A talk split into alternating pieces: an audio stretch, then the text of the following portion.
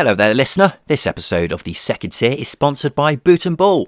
They make artwork inspired by the world of sport. They've got 225 designs, 60 of which are for different football teams, including the likes of Reading, Derby, Blackburn, QPR. You get the idea. All their artwork is available via print, frame print, and canvas. And because you're a listener of this superb podcast, you can get 15% off using the code second tier. That's one word, all in capitals. Why not have a gander and see if something takes your fancy? Go to bootandballprints.com right now.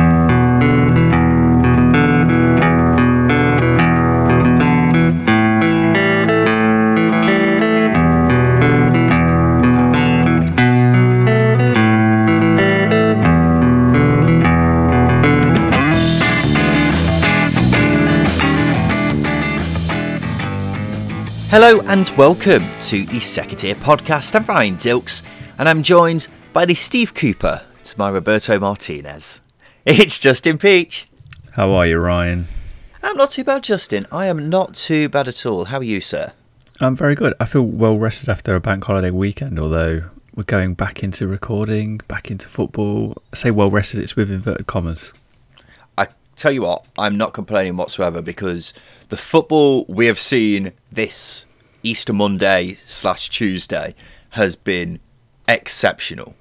I mean, some of the games have been, quite frankly, ridiculous, and some of the goals Oh, as yeah. well have been out of this world. We are getting a fantastic feast of championship action, and uh, it's also the business end of the season, so we know that every single result means a hell of a lot in the grand scheme of things. But guess what, listener? You are listening to the biggest championship specific podcast, the second tier. Thank you for joining us wherever you are in the world. We're going to run through all the matches from Easter Monday slash Tuesday and talk about some of the news at the end of the episode. And Justin, we have nowhere else to start but with a royal spanking as Norwich thrashed Huddersfield 7 0. I mean, where do we start? Norwich were having themselves their own goal of the season competition in this very game. I I mentioned before we started recording, like every single goal was so aesthetically pleasing. I think even the penalty was good because that run from Oliver Skipp was just ridiculous. Yeah. Um, but honestly, it was just one of the most dominant, deadly, not giving a shit about your opposition performance in the championship ever. It was just unreal. Yeah, there was no mercy, was there? Teemu Pukki got a hat trick. He was just effortlessly finding the back of the net past the goalkeeper. Emi Buendia, ridiculously good. Possibly his best game this season, which is saying a lot because he's had some bloody good games this season. He got a goal and three assists. The pass for the second goal, Justin. Can we just talk about that pass for a sec? The ability to pull that off is just outstanding. It's like you know when you're tucking into some really good meal and you're just like, oh, this is so good. You just sat there enjoying it. That's what the whole evening was, and then sometimes you just get a, a, bite that's just perf- per, uh, perfection, and that's what that's what the ba- uh, the pass from Buendia was. Yeah, and I mean, I, I saw this game, and he, he's been fantastic this season, hasn't he? He's been. There- There's a debate to be had about whether he's been player of the season along with Ivan Toney. I mean, they're two very good candidates for that awards, but I think there's got to be a debate to be had about him not even being one of the best players the Championship has ever seen, but the best player. This season he's having is it's got to be comparable with Taarabt, hasn't it? I mean, not necessarily in terms of goals and assists, but in terms of being such a talisman for their respective sides. Because everything that everything good that Norwich do seems to go through him.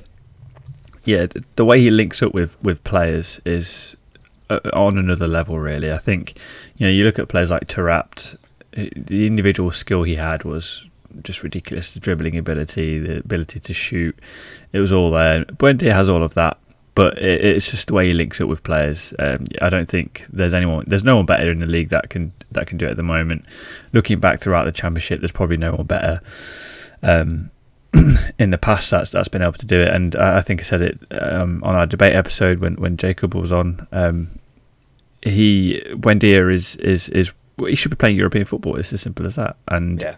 he, he I'd be surprised if he's not playing for. I think it's the Argentina national squad, isn't it?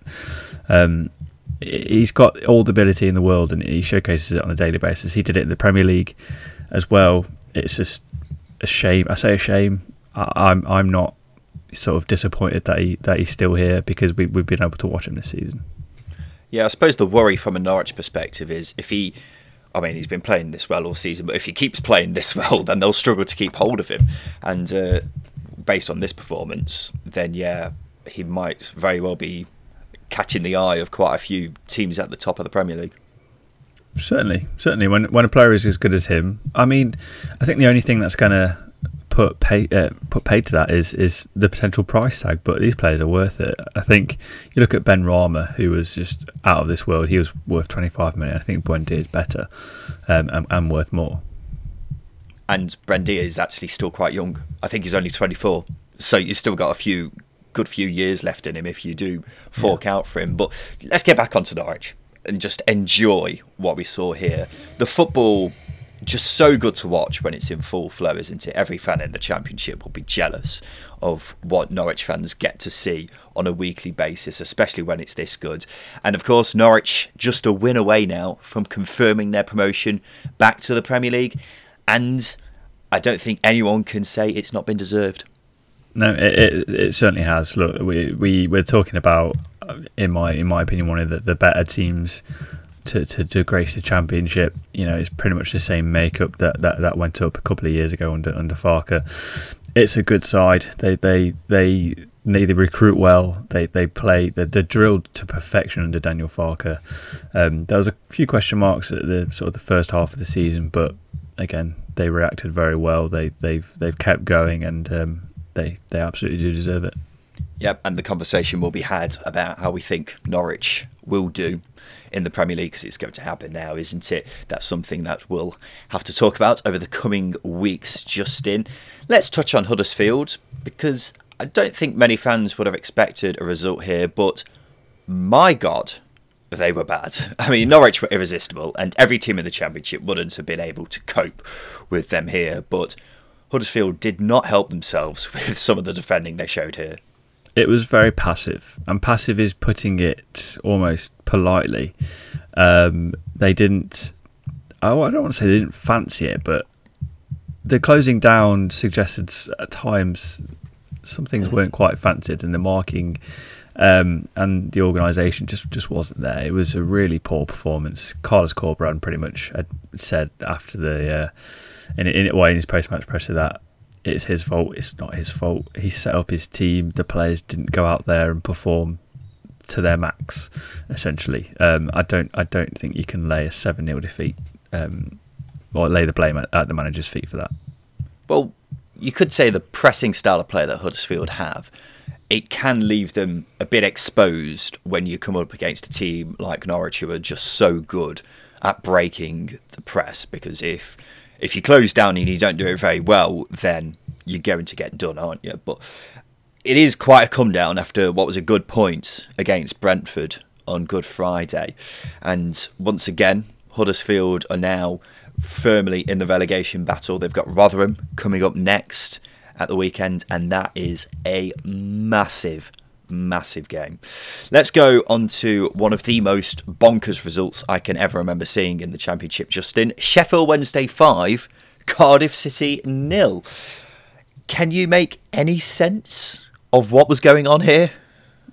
Well, I mean, we said the other week that Darren Moore, if his if the appointment was made a while ago, or when when when Gary Monk was first sacked, we think they'd be out of the relegation zone. But this is the potential that they have um, everything seemed to go in every time they had a shot. It seemed to go in. They were just super super efficient. It was it was definitely their day, and it's it's their first five 0 league win in, in ten years, um, and only the twenty eighth time they they've won by that scoreline in in the league in over four thousand games.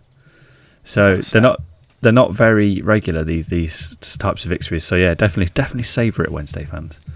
I was watching this game in just pure amazement at what was going on. And even as I sit here now, I struggle to comprehend what really happened. The craziest thing is, I didn't think Cardiff were actually too bad. Yeah. which, yeah. which is interesting to say after they'd lost 5 0. They had a fair few chances, but Wednesday were just so clinical. And as you rightly said, every time they went forward, they looked like scoring. That second Wednesday goal was. I mean, we, we've seen some glorious goals this weekend, Justin, but in terms of just pure team goal was fantastic. Adam Reach with the pass initially, an inch perfect pass out to Liam Palmer, who one touch hits in this wonderful cross straight to Callum Paterson, who volleys it first time. It's just exceptional. To think that this was a Tony Pulis team not too long ago, and now they're scoring goals like that is just remarkable. And they're now six points from safety.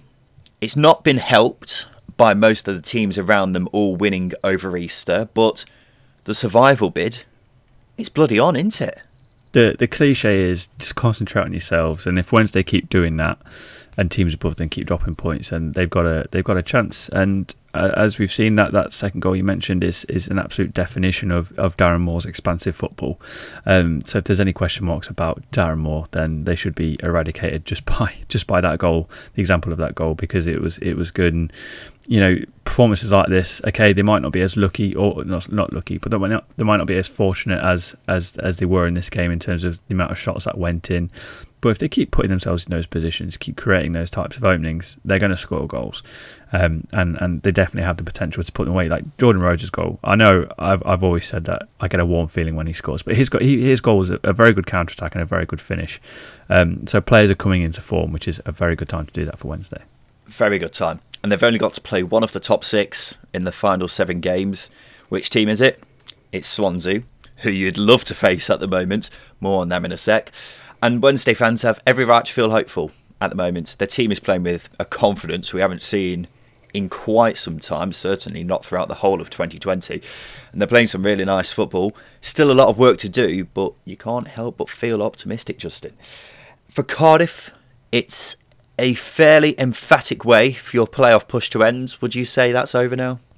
I, I think so. Um, I, you know, I think the, the killer really was the, the result on, on Friday um, that that was the that was the sucker punch, and then this was just a just a sit down on the chair, pat on the back. It's all right, don't worry about it, sort of thing. Um, it, it's I think I mean Mick McCarthy summed it up. He, was, he he said like the first three goals, what can you do? They were all superb. Yeah, you can't do anything about it. The free kick probably don't give the free kick away, but what can you do? He was sort of you know, shrugging his shoulders at it. But I think I think Cardiff are very much an in between stage at the moment. Mick McCarthy's only been there for weeks, months, a couple of months, um, and he, and he's very much dusting them down after the Neil Harris era, where they defended very deep. I think they'll come they'll come very good next season. It's been a bad Easter for them, hasn't it? Losing mm-hmm. to Forest on Wednesday, two teams fighting relegation, two teams you'd expect to get at least one win from and that's ultimately KO'd their chance of getting in the playoffs, hasn't it? We'll get back onto the relegation battle in just a bit. Let's go from one Welsh team who had a bad Easter to another Welsh team who had an awful Easter. Swansea losing 1 0 away at Preston. And once again, it's becoming a bit of a you know, repeat and paste here kind of thing. But copy and paste. Copy and paste, yeah, you know what I mean. Preston were much the better team. They were, and I think the only positive you can really say about Swansea is they kept Preston at bay, which is a is a, is a pretty wow statement because Preston have been in dreadful form. They've won three games up until this one. They've won three games in 2021. They've not been very good at all, and um, they, they they had to keep them at bay. And I'm I'm I'm, I am exasperated by Swansea because of all the work they've done and they're undoing it by I don't know poor organisation and, and, a lack of creativity. This they've, they've only had six shots on target in the last four games, which I think is is a pretty damning statement. Um, you know they haven't scored in those four games, and and that's why we're, we're potentially looking at them dropping out of the playoffs. And that's not a that's not a wow statement. Look at us. We want people to click on our sound bites it is a potential for, for Swansea. It, it is a real possibility now. And nothing sums up Swansea's form right now than that Matt Grimes own goal. Where it, it, it, hits the keeper and then it hits Matt Grimes in the face and goes in. Pretty much sums up their luck. Four straight losses. The worst thing is how bad they've been in those four losses. Haven't scored, as you quite rightly mentioned. They've only actually scored six since the start of March so bad going forward. Defensively, they're leaking goals, and top two is looking extremely unlikely now. I'd say that's almost definitely not happening at this point. As I mentioned at the weekend, the playoffs isn't guaranteed. They've only got a four point cushion now. Imagine if you got told that, what, two months ago. You'd be pulling your hair out. And we did briefly mention this in Saturday's episode, Justin. Plenty of Swansea fans are now calling for Steve Cooper to go, which is another thing you'd have been perplexed to hear not too long ago. But the way they're playing at the moment, the way that they're looking so poor going forwards, which side of the fence are you sat on? Do you think he should stay or should he go? I think he should stay. I think that's a ridiculous statement. I think what he's done at Swansea is um, ridiculous. I think it's unreal. I think he's done a very good job under the circumstances. I don't think you would have fancied Swansea to be in the playoffs at the start of the season. Um, you wouldn't have done it last season either. I think he's he's slowly building something. He's got a young squad. He hasn't had the tools to to bring in players. They've had to ask a lot of Jamal Lowe and Andre Ayew, Jordan Morris on loan from the MLS, um, Seattle Sounders. He got injured very early on. Things could have been very different. Yeah, I think it's I think it's such a daft statement to make. I think I think Steve Cooper is the best thing to happen to them since I don't know Michael Laudrup's first season. It's yeah, he's a very very good coach. It's interesting you say that because plenty of Swansea fans um, were singing Steve Cooper's praises early in the season, but it's everything just seems to have gone wrong recently. It's hard to put your finger on what has gone wrong. It makes me wonder if something's happened behind the scenes, but I feel like a good coach would still be able to get a tune out of the players that are here. Preston, we'll give a quick word to them. They're playing superbly. Uh, once again, 100% deserve the three points here. And Frankie McAvoy's done a right in caretaker, charge so far, hasn't he? A point against top and then three points against fourth. Not too bad, is it? It's been a very good Easter weekend for, for Preston and Frankie McAvoy is the most Scottish sounding name I think you could possibly get. Uh, uh, the, the performances under Alex Neil were, were poor, and obviously I think a, a, fresh pair of eyes. I say a fresh pair of eyes because it was coaching staff under Alex Neil, but it, does help. And their performances against the top two teams, although they, they were quite fortunate against Norwich, but this this was a, a, a game they deserved to win, and it's something to build on. Hopefully, they they they bring in the right man, whether it's Frankie McAvoy or not. I don't know. He's given a bloody good audition, isn't he, so far? Brentford nil, Birmingham nil. A very tight game. I think a nil-nil was a fair result, and it is a huge point for Birmingham and Lee Bowyer. It is, and whatever the whatever it is, they, they seem to single handedly kill Brentford's spirit every time they play them. It yeah. is such a strange occurrence, um, and it, and it was a game that they needed to win Brentford, um, and, and, Birmingham stood up t- stood up strong. It's it's four points for them over the weekend. Beat Swansea, drew drew here against Brentford.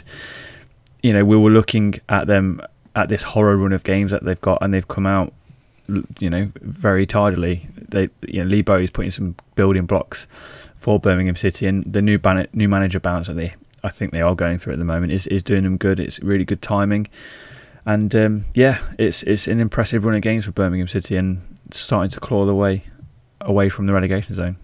Out of the teams in the relegation zone, you'd say relegation battle, I should say.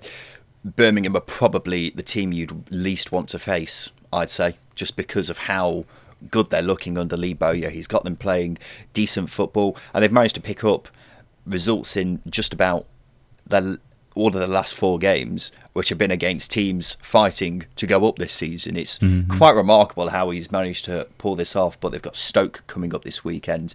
You'd be looking and saying you could get three points from that game, and if they get that, then who knows where they could be? They could be looking up rather than down, couldn't they? Um, Brentford, four straight draws, and they've been against Derby, Forest, Huddersfield, and now Birmingham. Four teams have all been fighting to stay up this season. And you'd say if they're not winning any of those games, then they don't deserve to go up, do they?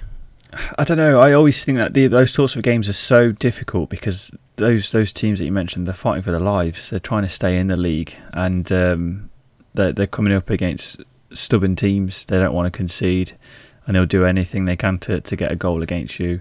And um, that's that's pretty much what we've seen over the four games. On paper, you say they should be walking it, and and they should. They quite right. rightly should with the, the quality they've got in the squad, but it hasn't happened for them. And as I said, you know, games like this when they come up against stubborn teams has been the downfall this season.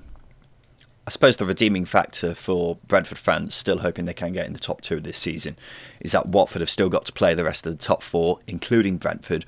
So things could swing, but Brentford are letting themselves down when it comes to results like they've had over the past four games. Um, final point some of the sons of the Brentford players were ball boys at this game, which is quite nice, isn't it? How old do you have to be to be a ball boy? Mm, I would say being able to walk would help. At least three. Yeah, I imagine they must have been older than three. Well, so. it's quite a young Brentford squad, so that's why I'm saying how old you have to be to be a ball boy because you know they're not they're not they're not an aging squad by any means. So having having children who are capable of retrieving a ball, I don't know. I'm just I'm criticising ball boys' jobs now. They should be doing better, really, shouldn't should they? Be doing better. And there was a gigantic game right at the bottom of the championship between Rotherham and Wycombe. It finished 3 0 to Gareth Ainsworth's boys. Very weird game. It was a very open game, but weird mm. in the way that despite it finishing 3 0 to Wycombe, Rotherham were probably the better team. They just did not have their shooting boots on here. Yeah, you're looking at this and you're thinking the scoreline probably should have been the other way around. Um, but if it wasn't if it wasn't for David Stockdale, for example, he was he was ridiculous. Watford, I think I think when the game was one 0 Jack Grimmer made a game saving interception. Yeah, every just everything just seemed to fall rightly and perfectly for Wycombe, and it's a sort of look you need when you're on this sort of run that they're they're putting together and potentially escaping the relegation zone. Well, it's a huge result for Wycombe, isn't it? Both managers admitted that it was a big game, and it leaves them both in interesting positions. Wycombe are still rooted to the bottom of the table, but they've given themselves a chance, albeit a slim one. Are you convinced, Ryan? Well, Gareth Ainsworth even admitted after the game they've got to win every game to have any chance of staying up this season. I mean, recent form has been impressive. They've managed to get seven points from a possible three, uh, possible nine, sorry. Um, but I think it's still very, very slim that Wycombe will stay up this season. But they're giving themselves a decent showing at the final hurdle.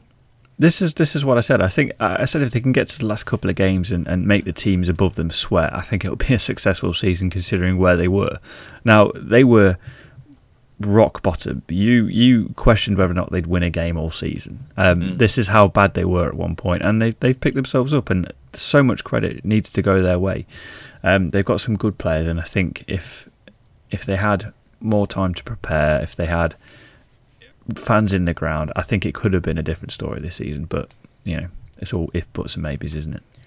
Well, at the moment they're nine points from safety, and when you consider that there's 18 points left to play for, it's a big old ask, but one redeeming factor for Gareth Ainsworth is that there's quite a few teams who are around the 42, 43 point mark. So if one of them fails to win all of their games for the rest of the season, then who knows? You never know. But at the same time, Sheffield Wednesday are picking up, and a couple of the other teams are picking up who are in that 42, 43 point mark region. So there's also a few things going against Wycombe, mainly the points total.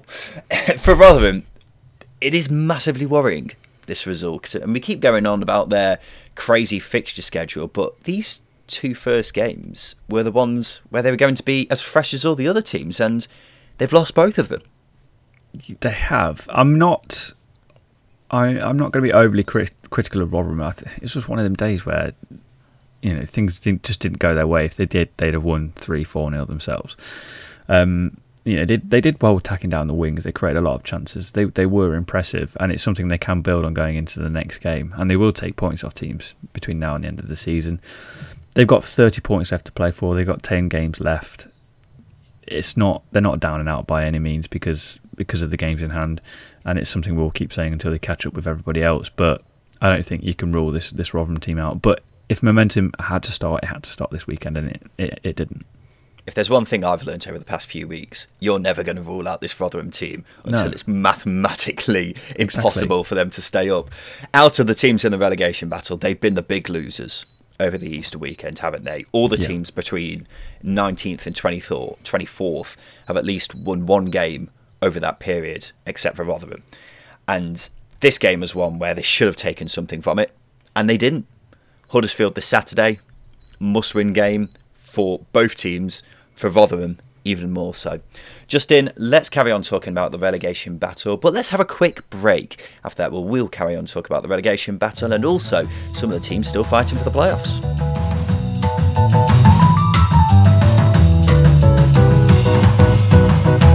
I tell you what, there's nothing I love more than a classic football shirt. I've got loads of them a Juventus shirt, Marseille shirt, even an Antalyaspor shirt. One of the reasons I've got so many is because I can get them for a great price from classicfootballshirts.co.uk. They've got shirts for teams from all over the globe, and that of course includes championship clubs. So if you wanted a classic Wednesday shirt, Reading shirt, or Barnsley shirt, whoever you support, they'll have something for your club. It's not just shirts either, they've also got tracksuits, baseball caps, socks, so much stuff. Have a look for yourself. Go to classicfootballshirts.co.uk right now.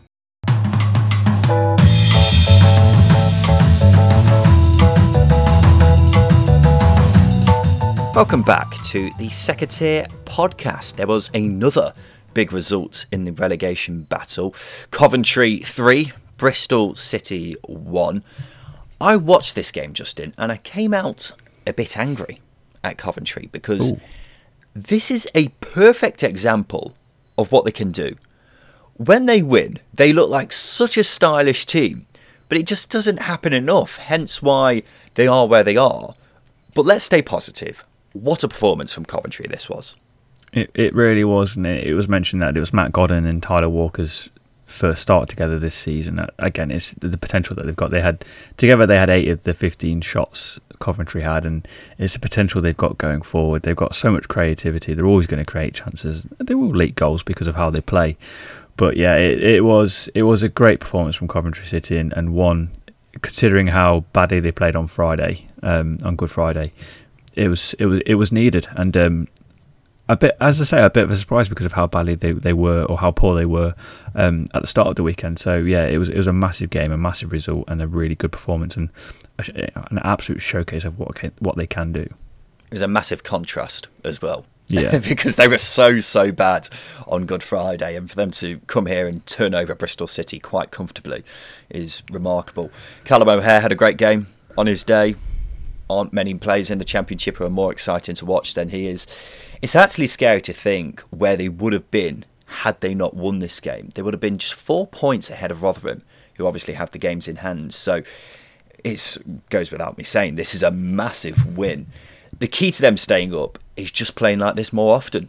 It's a simple thing, but they're not consistent enough, and they have a habit of rolling over for teams too often they, they you, are quite right, and as well as that, it's their away form. They've got the worst away uh, away record in the in the division. It's their home the home form at, at St Andrews, which is just unreal. They've only lost, I think, five or six games in their whole tenure at Coventry City over the last two seasons. So that tells you exactly how prudent they are at, at, at home, how good they are at home, and um, yeah, if if they can put some of that performance level into their away games, they'd be a lot more comfortable than they are. But you know, it's, it's big results from now until the end of the season for them. Yeah, they're still right in the thick of it. They've got Bournemouth up next, a game where they'll be hoping to just get anything from it. And then in a week's time, they've got Rotherham, which is a gigantic game. Bristol City's third straight loss. Since the 30th of January, they've lost 12 out of 16 games in all competitions. Not going the, too well. The new manager bounce not quite not quite coming in there, not quite it's, working. It's more of a new manager splat at this point, mm. isn't it? It's they, they sprayed a couple of points all over the place, but apart from that, they're just kind of just lying on the pavement at this point.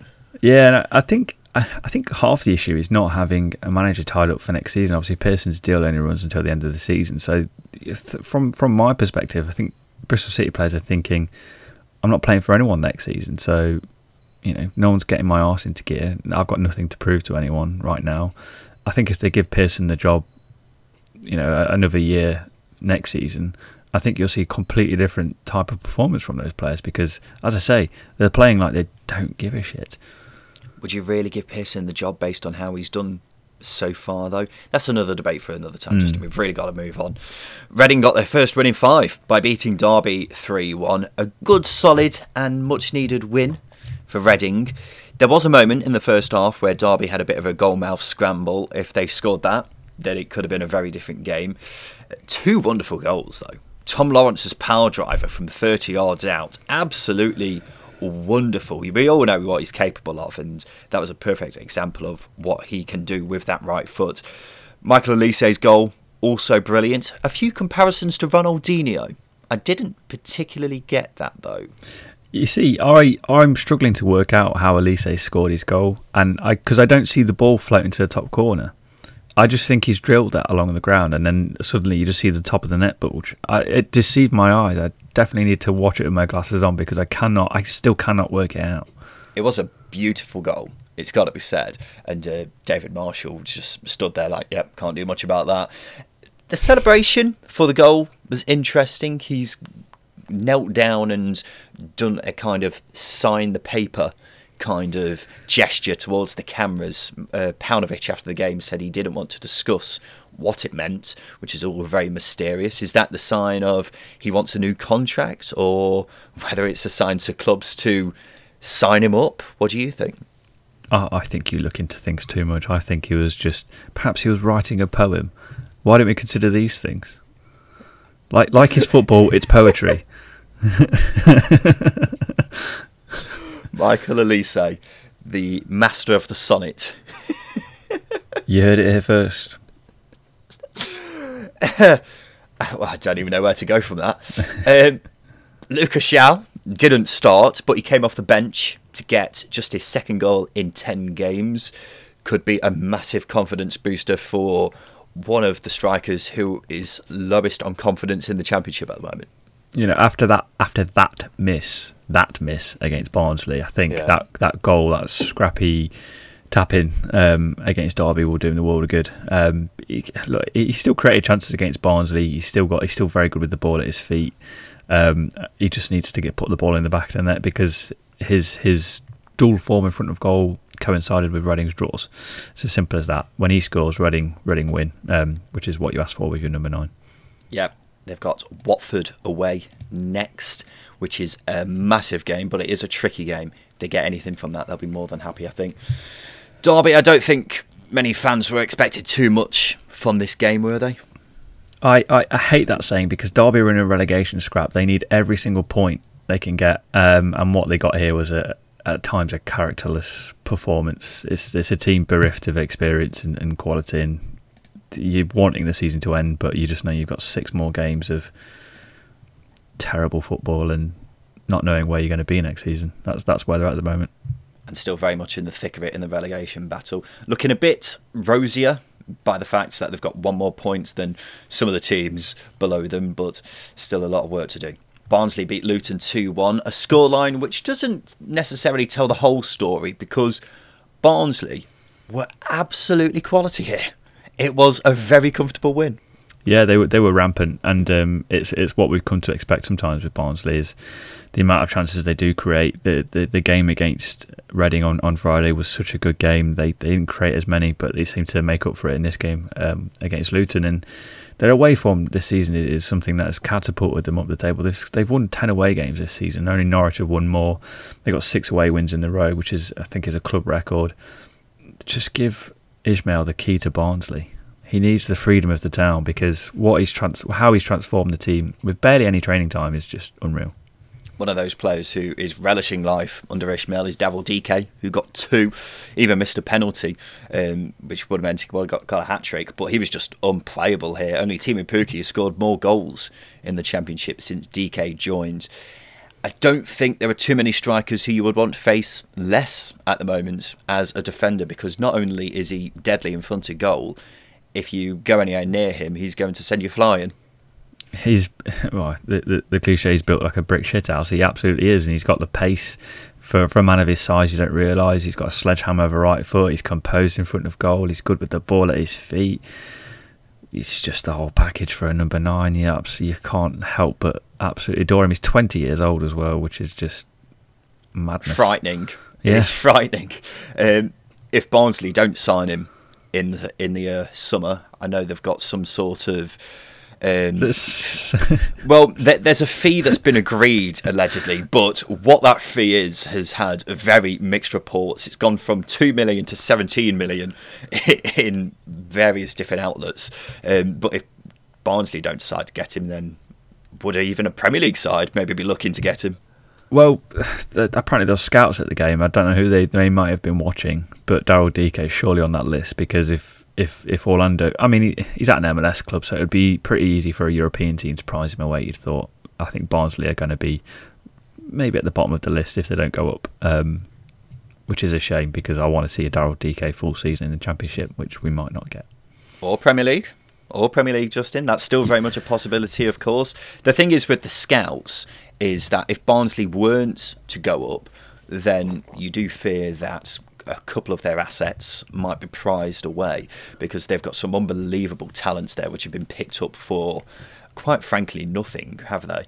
So that's the big issue. But they're looking all right in the playoff race at the moment, aren't they? They had to win this game because of all the teams around them also winning. Um, I suppose, as we keep saying, they're only a point of Swansea at the moment, which is again frightening for Swansea fans. But they'll be uh, holding on to that playoff place for as long as they can. Another crazy thing to think of, Justin, is this time last year, both these teams, Barnsley and Luton, were staring down the, ba- the barrel of relegation. Now, one of them looks set to be in the playoffs, and the other one has a good chance of finishing top half. It's just amazing, really. Uh, but yeah, playoffs looking alright for Barnsley. I think so. I think so. I think the performances that we're seeing from them, even against Reading, and um, the way they pinned Reading back on Friday was was it was it was it was such an interesting interesting watch. Um, and the game against Luton, Luton away is, is, a difficult game. They're very good at home, Luton, and, and they do pick up results and they do create chances. Um, and yeah, I think that they're I won't say they're nailed on, but it's looking likely that they are going to finish in the top six. Absolutely. At Ewood Park, Bournemouth continued their push for the playoffs by beating Blackburn 2 0. Phil Billing and Arnaut Danjuma with the goals. Billing's having an unreal season, isn't he? He's now scored as many goals this season as he has done in his whole career prior to this campaign. He has been playing further forward recently, hasn't he? And it seems to be working wonders, which is weird because up until this point he was kind of a holding midfielder, wasn't he? Yeah, they've got quite a few sort of holding midfield type players, don't they? They've got Jefferson Lerma, Lewis Cook is a deep lying playmaker, Ben Pearson's gone there, and obviously got Philip Billing. So letting the shackles off of players like Billing is is a, is a good opportunity to showcase what they can do going forwards, and he's he's definitely showing it. And he has got a really good left foot. I remember some of the strikes he scored for Huddersfield. Um, there's a lot of there's a lot of uh, potential in that left foot, and I think we're starting to see it now. And he's I think that the more interesting thing is, is the timing of his runs into the box. He's timed him very well, and he's getting on the uh, on the end of on the end of half chances. Absolutely, Arnaut Danjuma's goal, fantastic. The nutmeg, cheeky nutmeg before that, and then the finish was just superb. Bournemouth looking really good right now. I mean, the playoff race is just so fascinating because you've got Barnsley, Reading, and Bournemouth who are all going so well, and all of them are looking like they're going to be heading into the playoffs in brilliant form yeah, we're looking at Bournemouth here, and, and we're saying the, the, timing of the players coming into form is, is massive. Danjuma coming back from injury, and his performances have been great. Bournemouth have started to create more chances. They've started to defend much better, defend certain situations much better, and they're hitting they're hitting the spot at the perfect time. And then you the contrasting team is Swansea, and they're dipping at the wrong time. Um, it is it is opening things up, and it does it does ask it does make you ask more questions whether or not Bournemouth are, are better equipped in this in this playoff race when the season ends. We'll, see, but they've got the quality to do it, and they, they should do it really with the, the players that they do have. Mm. Blackburn are a lot closer to the relegation zone than I realised, Justin. Only four points ahead of Birmingham in twenty first. Are they sleepwalking into a relegation battle? I mean, they had that shocking losing run in March, and then it looked like they turned the corner with a couple of decent results, but they're still not winning. In fact, they've only got one win in 14. So, yeah, are they sleepwalking into a relegation battle? I mean, if, if they don't win the next three games and the teams below them pick up points, then potentially, you know, I think they'll be looking nervously at Rotherham losing over the next couple of couple of games just to make sure that they're they're points potential drops significantly. But uh, you know, it was a typical performance for Blackburn in 2021. It was it was lackluster. It was wasteful, poor defending for the goals, and Adam Armstrong underwhelming severely. It's it's just a typical Blackburn performance this year, and it's been far too predictable for me. It has, in hindsight, been a shocking season as a whole, hasn't it? Especially after the way they started the season. The fact that we look at them now and they're sat 17th is really, really disappointing because we, I was expecting plenty more from Blackburn, but everything just seems to have gone completely wrong recently. And I mean, a 17th place finish now would be a massive disappointment. The way they're going, they look like they could very easily finish lower than that. So, yeah, something has clearly gone very wrong. Um, Middlesbrough and Watford, they drew 1 0. Not a classic game by any means. I think Watford will be happy with a point considering Brentford and Swansea both fell to win. Yeah, and Borough, Borough really picked up. They, they, they're, they're they're an, they're an, interesting team to come against. When I mean, I, I, remember watching the, the game against Norwich for Borough, and they, they man marked, and it was they almost suffocated Norwich at times, and they did they did the same against Watford here. Um, I think you just look at Watford and think the last two performances probably haven't been as good enough as they as they should be, and they'll take that going into the next few games as they as they really they do they do have to step it up against the teams that they're playing against um, over the next few weeks. So, yeah, I think Watford will look at it as a as a point gained given the, the balance of the game how and how it turned out. Yeah, I've got some difficult games, as you say. Still got to play the rest of the top four. So if they manage to come through them, then promotion is surely on the cards. At the City Ground, Forest won 3 1 over QPR. Bit of a surprising result considering the form of Rangers, although QPR have a famously terrible record at the City Grounds. It was a really good performance from Forest, wasn't it? Lewis Grabban with a goal outside the box. That doesn't happen very often. uh, James Garner's goal. Did he mean that? Um, I mean, he had a free kick shortly before it, didn't he? Um, and I think the wind helped the ball in as well. So I think there was a bit of a. I'll put it in that area, see what happens. Yeah, I'll 100% accept that.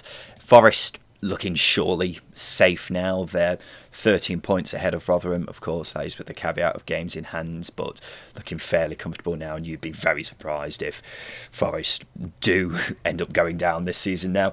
Finally, the Gary Rowett Derby Stoke 1, Millwall 2. Um, I was looking at Millwall and their position in the table. They've actually had quite a good season, haven't they? I mean, they're now level on points with Cardiff, ninth in the table it's not too bad, really. I know we were expecting, well, we were thinking Millwall could get into the playoffs this season, but ninth, it's not too bad, really, is it? It's a, it's a great season, but this this is what Millwall did last season. They they suckered us both in. They they they they gave us all the all the everything they needed to be a playoff team for a playoff pushing team next season, and they and they didn't really do that this season, did they? Um, and yeah, they, they just they just they just suck you in with, with that sort of success that they could potentially get. But it has been a good uh, a good season for, for Millwall on the on the whole because it, at one time it looked like they were being sucked into the, the bottom six. Um, so them finishing ninth and the run of form probably since mid Feb has been has been really good. I think Mason Bennett deserves a bit of praise as well. He's got four four goals in his last eight games, which isn't a bad return for a player who's got his injury record and probably isn't their first choice striker. Yeah, Gary Rowett's doing a good job, isn't he? Doing a very good job. He's yeah brought together this squad. Not much money's been spent on it, and here they are, sitting ninth in the table. Could very well finish higher than that over the, the next couple of weeks. They're in great form at the moment, so well done, Gary Rowett. Justin, let's finish off with a bit of news.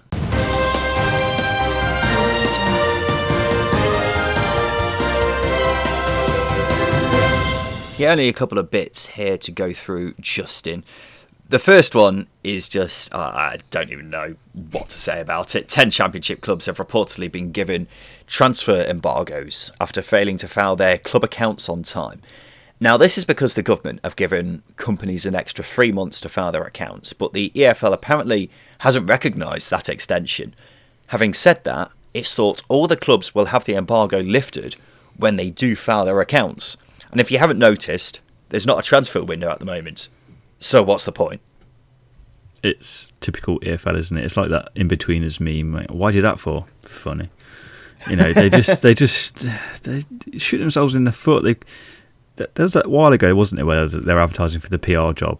I don't think they've hired anybody in it yet, have they? Because the PR response to it, this this issue that they've created for themselves, is has not been good. Well, this isn't a particularly good look for the EFL in many ways, is it? Firstly, because of what we've just said, they're given they haven't followed the government extension to teams to file their accounts.